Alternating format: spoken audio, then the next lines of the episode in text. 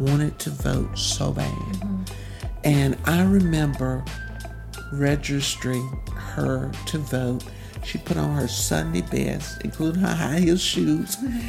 and we went across the street to the community center to vote. And I remember um, how much pride she felt that day and how proud I was in her because I knew she could not have done this when she was born and she couldn't have done it earlier. We are heading quickly into the 2020 presidential election.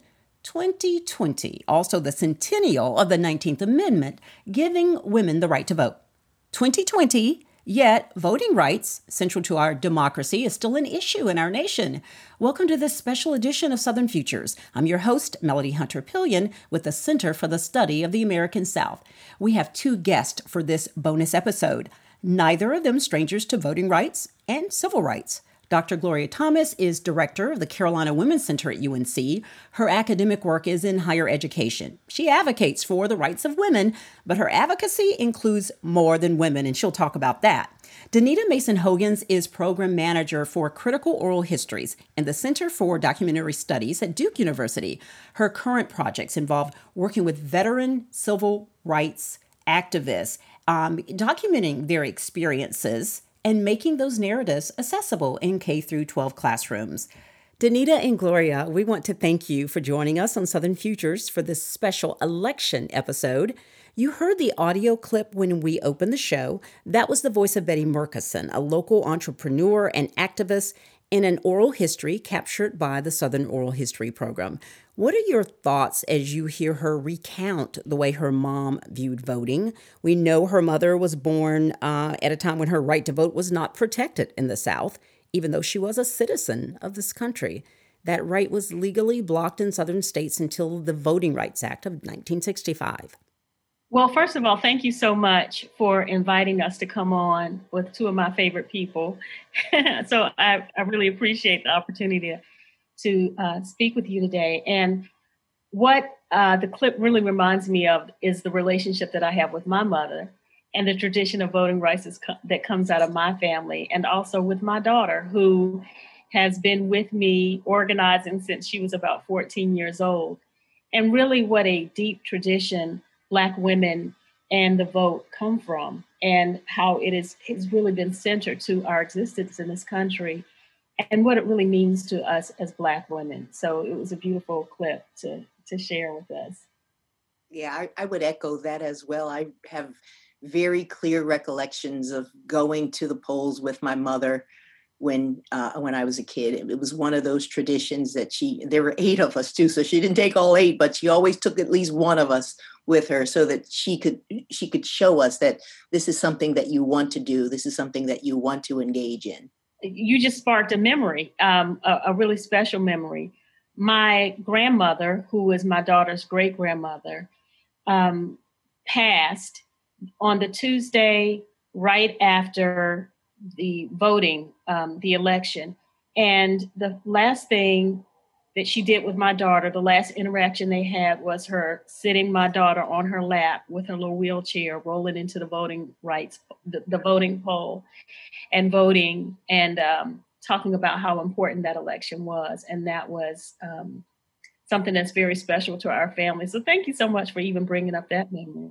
I'm not a Southerner myself, but my mother was a country girl from Georgia, and know, she didn't have that experience growing up. She didn't see um, black people voting then, so it was important that she showed us. And she wasn't very educated. You know, she had a tenth grade education, but it was an important thing for her, and she made sure that we uh, understood that. Memory is playing such a role, in particular in the African American community. What a role memory is playing in the voting rights tradition. But I want to ask you, Gloria, why are we still discussing voter rights, voters' rights, when, uh, again, it was 100 years ago when women, you know, were given, so to speak, given the right to vote. Um, but the 19th Amendment left some folks out. Let's talk about that a little bit. Who was left out? Well, a whole lot of people were left out, and suppression is real. I mean, you certainly alluded to uh, earlier some of the ways in which the, the, franchisement is suppressed. And uh, when the 19th Amendment was passed, you had a whole generations of women of color, who, particularly African American women. I mean, that's the experience that I'm most familiar with. Uh, who, who, for whatever reason, because they couldn't write their name, because they didn't have, earn a certain amount of, of income, whatever the case was, there, there was that way of suppressing that vote. Uh, and then, of course, they, they were turned away. And and this was one of the reasons of course there were a lot of reasons that led to the um, the the migration north but that was one of the reasons. People wanted to participate in governance and and and and the right to vote was a part of that. And so many of them did flee to the north including my grandmother my grandfather um, and many of, of that generation. My mother then followed them uh, and all of them went from georgia to to the philadelphia area. And and and they were there to to really take advantage of that experience of being able to vote being able to get jobs. Is a lot of the things that you know was so suppressed in the south during the um, 1940s and 50s you know in addition to the brilliant things that dr thomas just said that you know for me when i think about 1920 i also think about the local impact of the women's movement of that time and, and the impact that it had locally. So, just three years later, in 1923, we had a UNC graduate. His name was Charles Stedman, and he was from Pittsboro. And what Charles Stedman did three years after white women were enfranchised is that he tried to work with the United Daughters of the Confederacy to erect a Mammy statue that told of the glorious relationship between Black women and the South and how Black women were so happy to be subservient. Black women were so happy for the institution of slavery and how Black women lived their lives in service to the white community and were very quite happy about that. So for me, this is three years after the 1920, um, the 1920 law that enfranchised white women. So when we talk about history and narrative, it's really important to contextualize those things. And it's important to think about where we stood as Black women during that time of history and include that in the larger narrative of women and voting rights.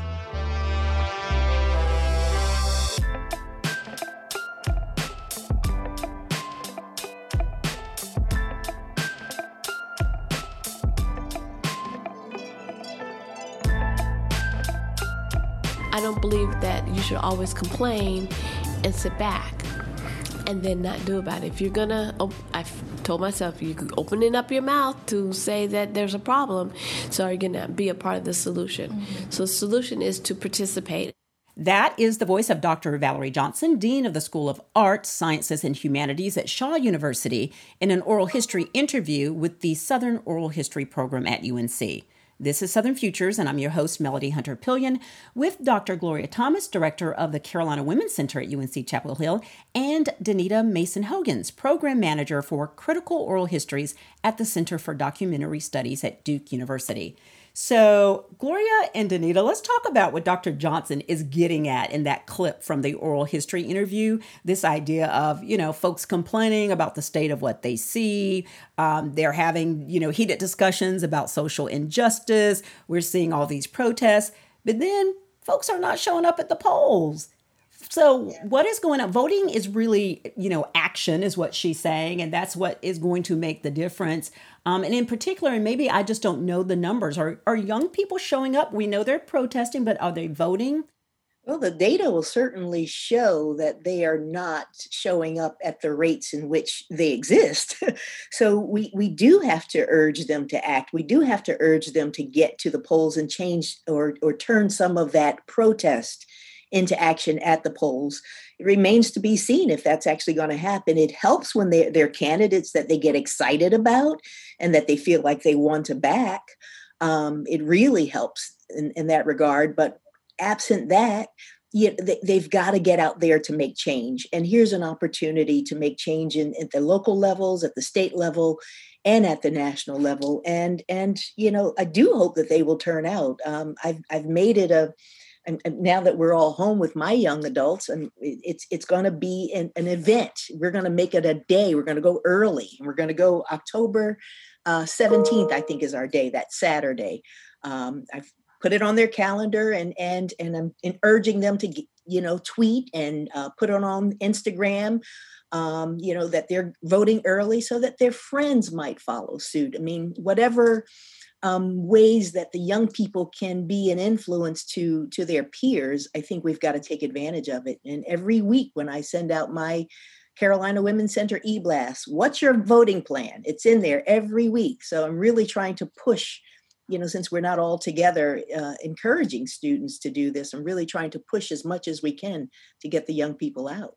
And i also think that we as elders need to do a better job of explaining why it is important to vote and bringing our children up in the tradition, particularly as Black women, because Black women's voting rights really, and the struggle for voting rights really came out of central issues that we are still dealing with today. I would say that poverty, education, mass incarceration in the police state, you know those health care those are those are issues that our foremothers were fighting for in the 1800s and we are still fighting on those same issues.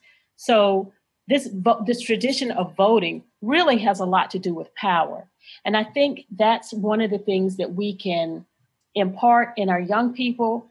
And if we do that effectively they will see that yes it is important to protest police brutality and the way policing happens in this country. And it is important to understand that the people that, who put the police in office are voted on. These are people that we put in office or we choose not to put in office. So voting really translates to the power, having the power of putting people in office whose values align with yours, as opposed to getting upset I wouldn't even say opposed as opposed to. I think I'd say in addition to getting upset with the people who are currently in power and trying to get them to reverse some of these decisions. And I think when we contextualize voting from the perspective of it being a power position and the power really should, in its inception, lie in the people, I think young people may uh, become a little bit more enthusiastic about voting because we're in very, very critical times. And a lot of the decisions that are being made for our and young people's lives have to do with who we put into office. So once that connection is made, I have full confidence in young people that we will rise to the occasion and go to those polls. I listen to Madison in the morning on Sirius Radio, and he's always saying, "What you going to do about it?" And I, when when the kids complain, young people complain, I whether it's students or my own, I say, "What you going to do about it?"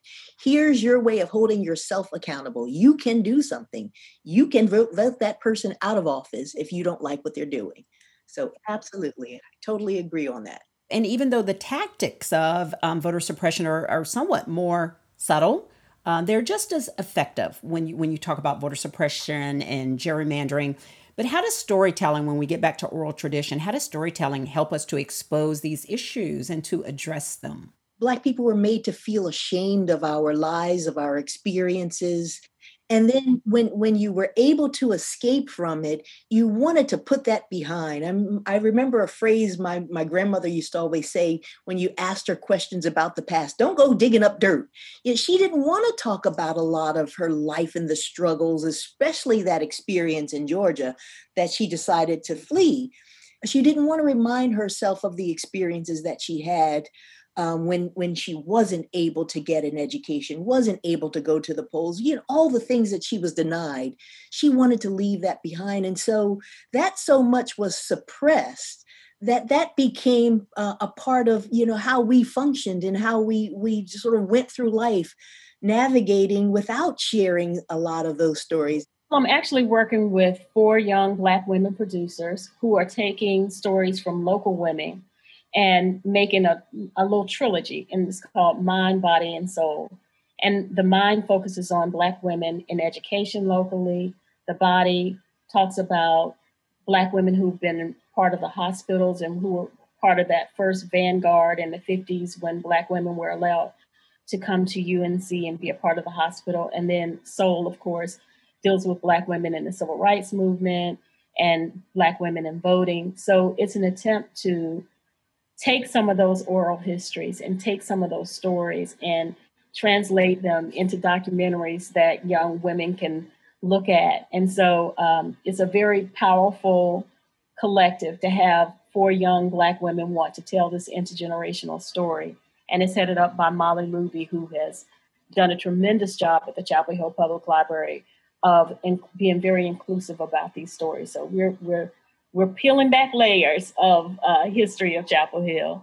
We we had exceptional women like Ida B. Wells, but we were not in large part in charge of the media. We were not in large part. Uh, we did not have the resources to record and document our history. We were not wealthy landowners who could have um, boxes of materials in universities. So some of these stories, and a lot of these stories that we really need to know when our mothers taught us how to fight, you know, that, that old um, song, uh, you know, I'm a soldier in the army, and my mother taught me how to fight. We carry on those traditions through those songs, through those narratives, because we did not have the resources a lot of times to document our history, but they are so important to understanding where we came from I always say that documenting that history is at least as important of the history as the history itself.